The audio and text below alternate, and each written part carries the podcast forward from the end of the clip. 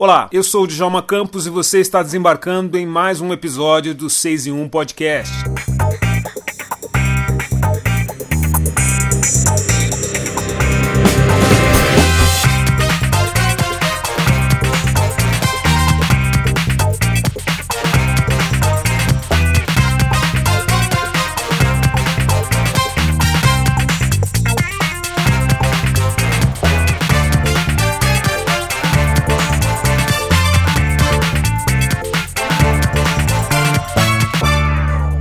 Uma das fundadoras de uma agência que vem colocando os negros em campanhas publicitárias, também vem incluindo mais diversidade em propagandas e espaços comerciais. A nossa ótima conversa nesse episódio do 6 e 1 Podcast é com a carioca Clarisa Rosa, cofundadora da agência Silva. A agência Silva surgiu a partir de uma agência de casting criada na favela do Jacarezinho no ano de 2015. Em 2019, essa agência de casting deu origem à Silva, e a Silva tem dado suporte para grandes marcas como Netflix, o Boticário, Riachuelo, Sandálias Ipanema, Coca-Cola e Adidas, entre outras tantas marcas que pretendem mostrar diversidade e mostrar rostos pretos que antes dificilmente eram vistos em propagandas. Com quatro sócios, a Silva quer mostrar o Brasil mais próximo do real. E o sucesso da agência Silva já pode ser traduzido em números. Desde que foi fundada, a agência multiplicou não apenas o seu número de clientes, mas também os valores que a empresa passou a faturar, que saiu da faixa dos 300 300 mil reais em 2019 para a casa dos milhões no ano de 2021. E 80% dos funcionários da agência são pessoas negras. E outra notícia bacana é que neste final de 2022 a Silva está concorrendo ao Caboré, que é o Oscar do mercado publicitário. No papo, Clarisa conta como surgiu a Silva e os rumos da agência que vem mudando a cara do mercado da propaganda. O 6 em 1 Podcast abre alas para Clarisa Rosa, da agência Silva. Tudo bem, você, Clarice? Tudo bem, tudo certo. Você, Djalma? Bem, obrigado. Tá um tempo, um tempo doido no Rio de Janeiro, de chuva em novembro, mas tá É, em São Paulo tá frio, então a gente tá vivendo um estranhamento de conhecer novamente os períodos do ano, né? Porque essa época, tradicionalmente, a gente já deveria estar curtindo o calor, né? Calor, calor, Mas aqui, é. Aqui tem, tem os dias com chuva e o frio ainda tá passeando por aqui. Tá acostumado com isso. O carioca não sabe viver assim, então tá muito difícil.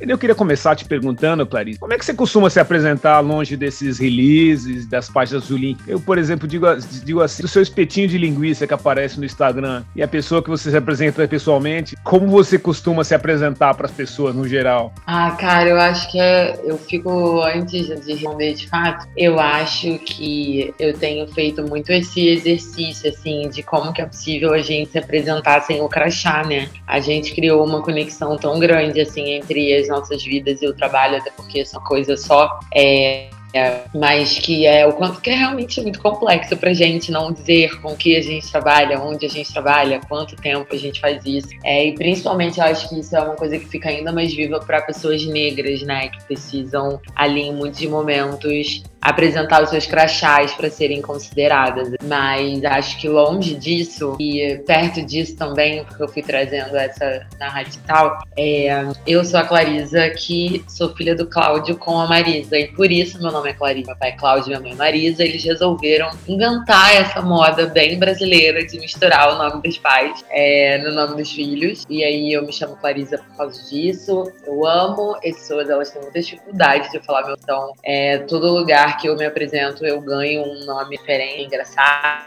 Acho que essa coisa do nome conecta as pessoas, né? Enfim, é muito Brasil isso também, tal. O pai com o nome da mãe, e aí o nome da avó, dos avós. É, eu sou nascida e criada numa favela aqui de Janeiro, chama Morro do Macaco. A família nasceu é, e eu vivi ali até mais ou menos 14 anos de idade, que foi, acho que é o primeiro momento, assim, de formação da vida, né? Então, o meu embasamento, assim, ele vem muito desse lugar de, de ter sido uma criança de favela, assim, o quanto isso foi importante para mim, inclusive ter visto e ouvido os meus pais fazerem muitas coisas nesse momento da vida. Depois a gente se mudou para um bairro Gúrbio, aqui do Rio, é, que na verdade é mais um centro comercial assim da cidade, mas que a cidade não vê dessa forma exatamente, mas que nos últimos anos ganhou um destaque muito grande, que é o bairro de Madureira, é, milhas para lá, e, e, aí eu vivi assim, essa outra parte da vida numa relação mais suburbana do que favelada e tem muita diferença. Tem muita diferença. Lugares, né? Madureira ficou recentemente um lugar pop, né? Super pop, exato. Acho que muitas coisas da cidade meio, da moda, da cultura, é, acontecem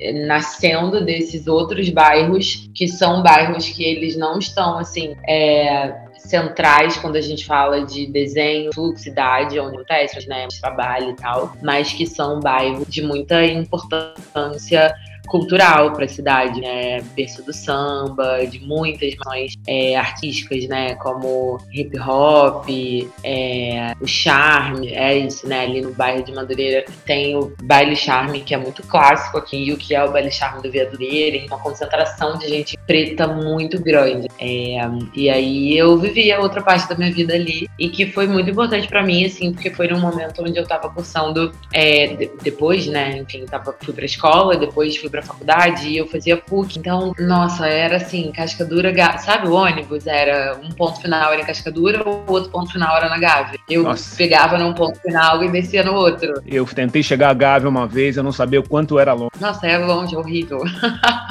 é assim, é longe de tudo, um buraquinho, assim, sabe? E eu também fiz PUC aqui em São Paulo. Foi importante para mim ter vivido essa universidade, apesar de eu achar que eu não vivi algumas ou muitas coisas, porque eu tava numa universidade privada. Se eu tivesse uma faculdade pública, acho que eu teria vivido a experiência da universidade de um outro jeito. Mas ter feito PUC foi muito importante para mim, porque me abriu muitas portas. Eu passei por muitos lugares, muitos acessos, é, que estudar numa universidade como a PUC, sabe, fora do país, vários países da América Latina e tal. Então, acho que tem muito a ver com isso. Mas eu não criei as grandes relações com as pessoas da, da faculdade. Tenho um amigo o outro. E também acho que isso tem muito a ver com o processo de identidade racial, esse fato de eu ter feito PUC sem estar num processo de identidade racial iniciado de uma forma consciente, eu acho que foi o que me salvou, assim, o que me ajudou a fazer a faculdade até o fim, sabe? É, se eu tivesse mais consciência racial naquele momento, no contexto que era, não sei. Eu pensei sei, né? nisso né? a respeito do meu próprio curso também. Eu é. acho que se eu tivesse a consciência racial que eu tenho hoje, talvez não tivesse ajudado, tivesse atrapalhado mais do que ajudado, porque eu era o único preto em todas as situações e mesmo assim eu fechava os olhos em frente. Aquela coisa de, ah, você tá numa sala de aula cheia, o professor passa texto em inglês e aí todo mundo lê e você fala, cara, é um problema meu não saber ler esse texto em inglês, é algo que eu não corri atrás para resolver. Então, é culpa minha acelerar esse processo, entender que é parte da estrutura, né? Então, as pessoas me perguntavam, ah, você sofreu racismo? É, ou, né, você tem sofrido racismo? Eu falava,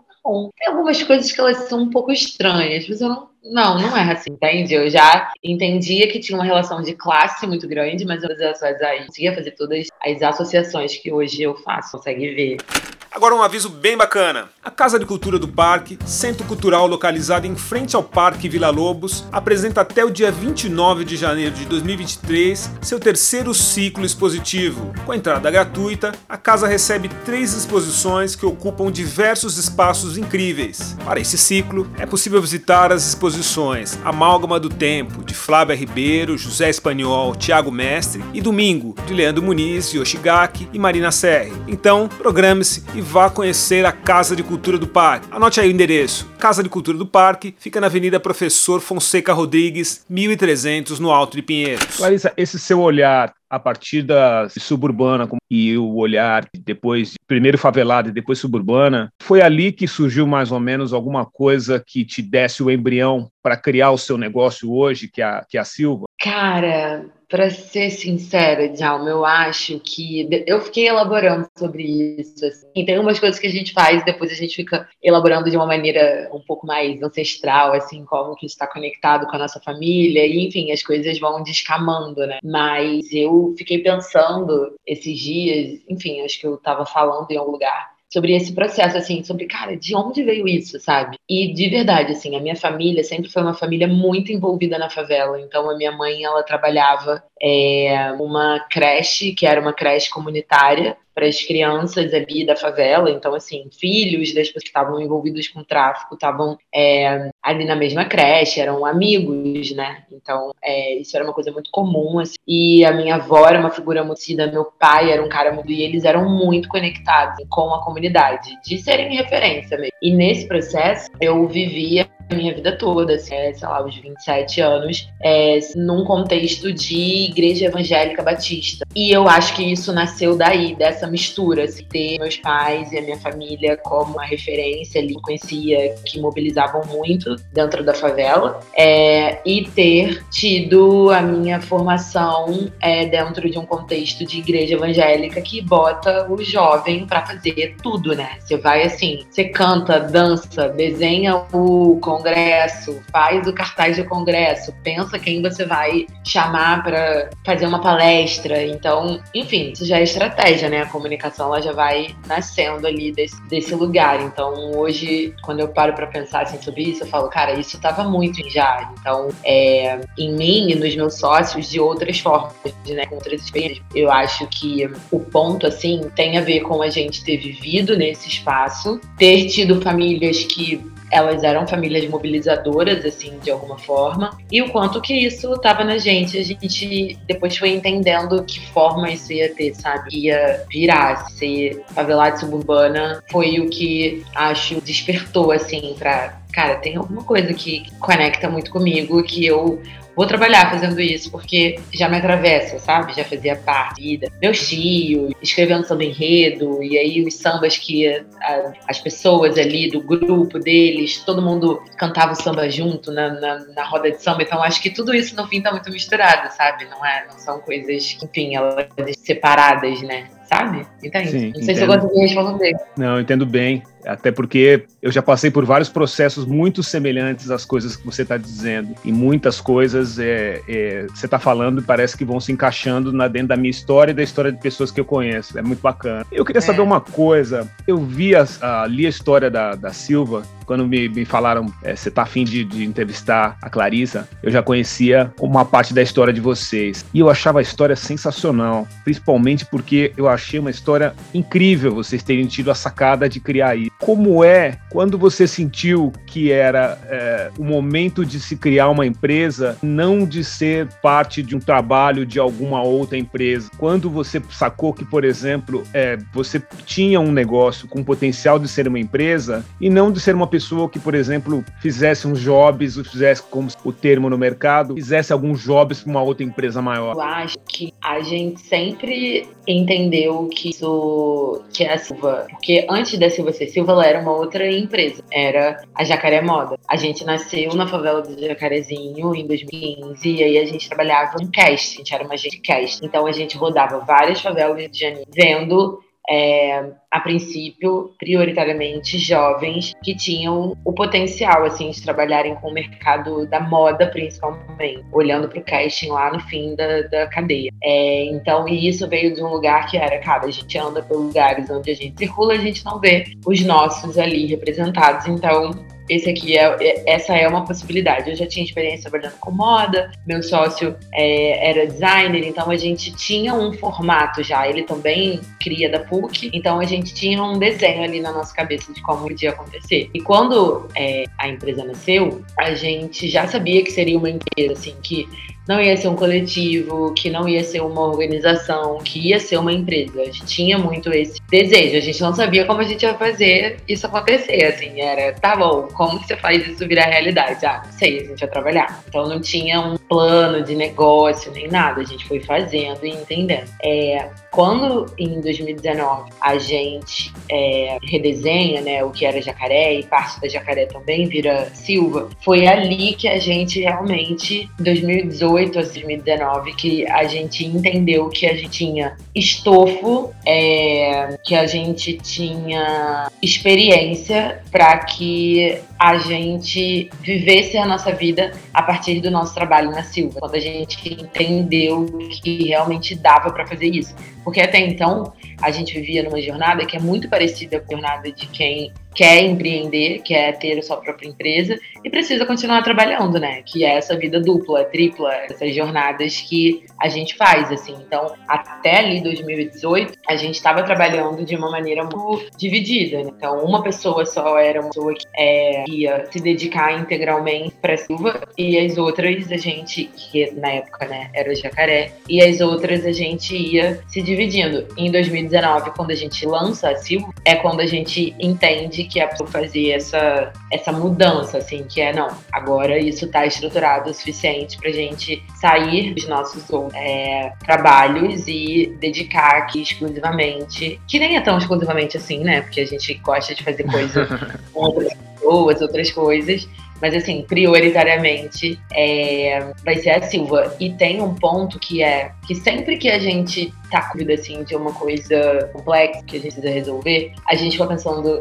essa é a nossa empresa. Aqui é o lugar onde a gente pode tomar a decisão que a gente quiser e correr o risco que a gente quiser, porque essa empresa é nossa. Então, eu acho que ter essa visão de que assim, cara, eu consigo através da minha empresa realmente fazer aquilo que eu acredito que é o correto ser feito, ajudou assim a gente falasse, tá bom, não vai colocar nosso trabalho no momento em trabalhar numa outra organização, a gente vai colocar aqui porque a gente acredita que existem mudanças que precisam ser feitas, que a gente só vai conseguir fazer se for na nossa empresa, onde a gente é dono e a gente vai dizer, desse jeito a gente não trabalha, isso aqui a gente não faz, porque isso ensina o mercado a trabalhar de uma forma, então vai ajudando, né, vindo desse lugar. Então acho que passa por isso também, essa compreensão. Larissa, para as pessoas que estão ouvindo aqui o podcast e não conhecem o funcionamento da, da Silva, o que, que vocês fazem exatamente no mercado? Qual é o trabalho que a, qual é a, a, o segmento que a Silva trabalha? A gente é uma agência criativa. Dentro disso, a gente trabalha dentro, né, nesse modelo assim que acho que é um modelo mais tradicional assim que o mercado entende, que é essas agências de full service. Então, hoje a gente entrega tudo dentro de desde mídia até produção. Então a gente é uma agência criativa que trabalha com inteligência de marca, né, construção de campanhas. Então, se eu fosse resumir isso num tweet, é, as marcas que querem se conectar com o Brasil olham para a gente entendendo que a gente vai é, ajudar elas a construir a construírem esse lugar, né? De aterrizar, se falar com o Brasil, código Brasil que está acontecendo. E a partir daí desenhar é, estratégias, campanhas e tudo mais. Então, desde esse lugar que ele passa por de marca, brands, criativos, etc., até produção de fato, que é quando a gente coloca a produção de pé, né? Filme, shooting, etc. Porque como a gente nasceu como autora, isso é muito vivo na gente, né? A gente gosta, foi a partir desse lugar que a gente foi crescendo e se desenvolvendo. Mas hoje a gente é uma agência criativa, olhando ali o mercado publicitário, né? Trabalhando direto no mercado publicitário, diferente. E também dentro é, desse desenho, dessa entrega assim, em 360, também tem é, produção. Então, a gente foi entendendo assim que esse era um, essa era uma forma interessante de que a gente acompanhar o processo de construção de tudo, né? Desde o começo ali no criativo até é, o dia do shooting, de fato, garantir que esse ele vai preto, ter as suas humanidades e sensibilidades é, respeitadas dentro do ambiente set que é muito complexo. Então, enfim, isso. Eu tô falando muito hoje de já, eu já falo muito normalmente, mas eu tô percebendo que eu tô falando da peça. É, mas acho que você é a convidada certa para podcast. eu tenho que falar menos e você tem que falar mais. Você tá falando o suficiente, tá tudo certo.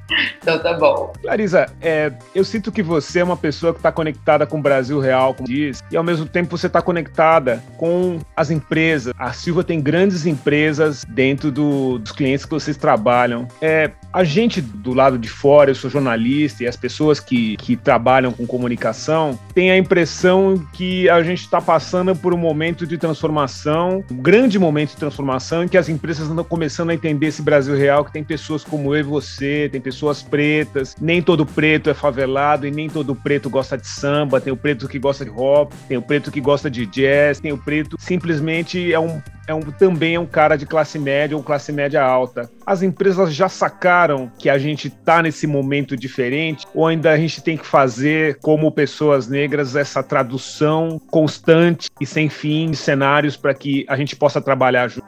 Tem uma coisa, Djalma, que você falou e que eu tava falando, eu tava assim, pensando aqui, que é, tem um ponto, acho que antes disso, que eu pensando assim que é eu não acredito né mais não sei se eu já acreditei no momento mas que é, é, essas caixinhas que foram dando pra gente né? Então hoje eu já entendo que a pessoa vai existir a pessoa preta classe média que ela é, nasceu numa favela e aquilo ali se conecta com ela, então ela tem espírito é, e uma. Acho que um background mesmo, assim, que um repertório que ele vem desse lugar é, da favela, que é a mesma pessoa que gosta de samba, mas que também gosta do jazz, então eu acho que tem um que não, não é muito lugar. Sabe assim, quem gosta de samba não gosta de jazz preto, né? Quem é preto que gosta de samba não gosta de jazz, ou quem gosta não gosta daquilo. Então eu acho que primeiro tem um lugar que a gente precisa, aí a gente, nós os pretos também, a gente precisa se tirar de algumas caixas. Então, isso é um ponto. Dentro disso, eu acho que o que as empresas veem é um pouco o reflexo desse movimento que a gente está vivendo. Então, é, hoje,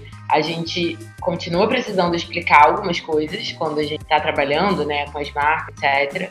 E uma das coisas que precisa explicar é sobre essa pluralidade de ser uma pessoa negra, né? Assim como que é muita, muita coisa para você ser, né? Ser uma pessoa negra, você é, tem chance de experimentar muitas coisas diferentes, estar diferente, enfim, não necessariamente é, performar ou ser ou ter gostos são aqueles gostos ali foram construídos ao redor da ideia de negro. Então, eu acho que a gente está vivendo quando é, povo preto, falando nesse do mais é, coletivo, no fim é um pouco do que a gente vai contando para as empresas e é, ajudando elas a entenderem. Elas são a ferramenta, são o meio do caminho para que a gente consiga falar com as pessoas. Elas não são um fim, elas são só uma ponte, só uma ferramenta. A gente fala muito nessa que é como que a gente é, usa assim as marcas, os projetos que a gente pega e a gente trabalha como uma ferramenta canhão de comunicação, né? Assim, como é que você fala com muita gente? Elas estão é, nesse lugar. Daí eu acho que tem esse papel. Eu não diria mais que é traduzir, assim, eu acho Eu acho que tem um lugar de traduzir, é, ainda tem, o que eu acho ruim, é, mas ao mesmo tempo tem um lugar que é de apresentar de um jeito novo, apresentar como as coisas estão sendo construídas de uma maneira diferente, que não é sobre traduzir, é sobre pautar dizendo, olha, isso aqui agora é assim, isso aqui é a maneira que as pessoas fazem, isso aqui é como, enfim, as coisas acontecem, ou é o direcional, é o ponto de vista que a gente quer apresentar sobre, sabe? É, então eu acho que a gente tá mais nesse lugar, citando pontos de aí, né, publicitez, assim, mas apresentando pontos de vista proprietários sobre experiências de pessoas negras no Brasil, coletivo, aí, individualmente esse lugar. Eu li uma postagem no seu LinkedIn que me chamou muita atenção e que fez muito sentido para mim e acho que faz muito sentido para todo mundo, né? principalmente nesse, nesse esse ano maluco que a gente está vivendo, que é que é ou que foi 2022, né? A gente está encaminhando para o final. Você fala assim que é, numa postagem falando sobre uma reportagem da revista Exame, se eu não me engano, você fala que está menos ma mais madura e menos trouxa. o que, que, te fez ficar menos trouxa? O que estava acontecendo naquele momento? Porque a gente entra em algumas situações e de repente você percebe que você já não é mais aquele, aquele patinho da situação, que você já é, já é meio que o gavião ali da história. E eu senti um pouco disso pelas coisas que vocês estaram, pelo fato de vocês estarem multiplicando o faturamento de vocês enormemente. Eu não vou nem falar os números aqui, são públicos aí, estão postados, mas eu uhum. senti isso. Tem a ver com isso que eu tô falando, esse momento de você falando que tá menos trouxa e mais madura? Nossa, muito legal você puxar isso. É, tem a ver, super tem a ver, e eu acredito assim que esse é um lugar da maturidade do negócio, né? A maturidade do trabalho. Eu acho que a gente está começando tudo na vida, é, a gente tem uma tendência ali a ter uma insegurança forte, né? Você não sabe se, por exemplo, é, na real, às vezes você sabe que você quer expressar alguma coisa, que tem algo que você não concorda, que você acredita que poderia acontecer de uma maneira diferente. Mas sabe assim, você ainda tá chegando, você ainda tá entendendo como as coisas funcionam, você não tem certeza se esse é o tipo de coisa que você pode falar, se aquela pessoa vai te contratar de novo, sabe assim? Então eu acho que isso é, que conecta com esse lugar do ser trouxa, né, que eu falei ali, é muito num lugar de deboche também, que é à medida que a gente vai amadurecendo, você vai entendendo com mais tranquilidade quais são os não que você vai dar. Eu acho que quando a gente está começando os nossos negócios, principalmente dentro do comunidade, que é um mercado assim feroz, né? Ele funciona a gente a, a duvidar assim um pouco da nossa da, do nosso senso crítico das coisas, né? Eu acho que a publicidade ela fica testando a gente assim para você entender, falar, você está perto da realidade ou você está longe da realidade? toda hora eu acho que a gente precisa fazer essa pergunta, porque a gente mexe com números que são muito altos, são investimentos muito grandes. Então, eu acho que a todo momento a gente precisa realmente se perguntar se você está conectado ou distante da realidade. É, e esse lugar, entender quais são os nãos, entender quais são as formas que você vai é, pontuar, né, que você não faz, ou aquilo que não é mais negociável, eu acho que deixa a gente um pouquinho menos trouxa, assim. É aquela coisa do, ah, não, isso aqui hoje eu tenho certeza que isso aqui é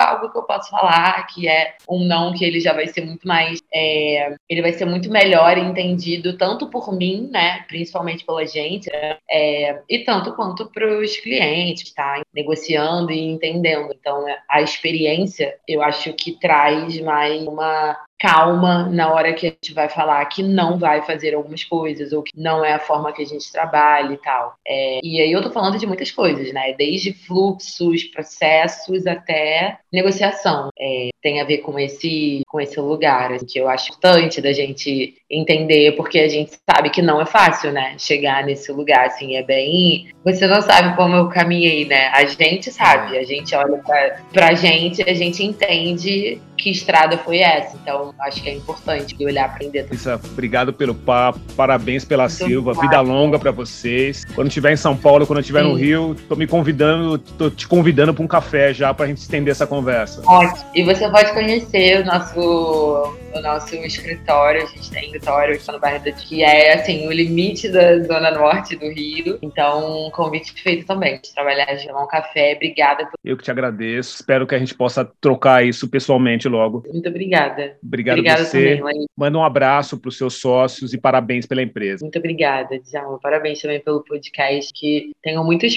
plays em todos os episódios. Olha, só por esse papo que a gente está levando, tenho certeza que vai, que vai, vai gerar muita conversa por, por todo mundo, porque é o tipo de assunto que as pessoas que dão play no podcast gostam de ouvir. Ai, que bom, feliz. Eu então imaginava é que eu imaginava que a gente ia falar muito sobre uma determinada área. O papo que as pessoas mais gostam no podcast é exatamente negócio, empreendedor, de ver gente como vocês fazendo essas coisas, de, sabe, quebrando uns estereótipos, uhum, quebrando os paradigmas. Exatamente, é o que os ouvintes mais gostam. Ah, que feliz. Um grande beijo e mais uma vez, obrigado. Obrigada demais. Tchau.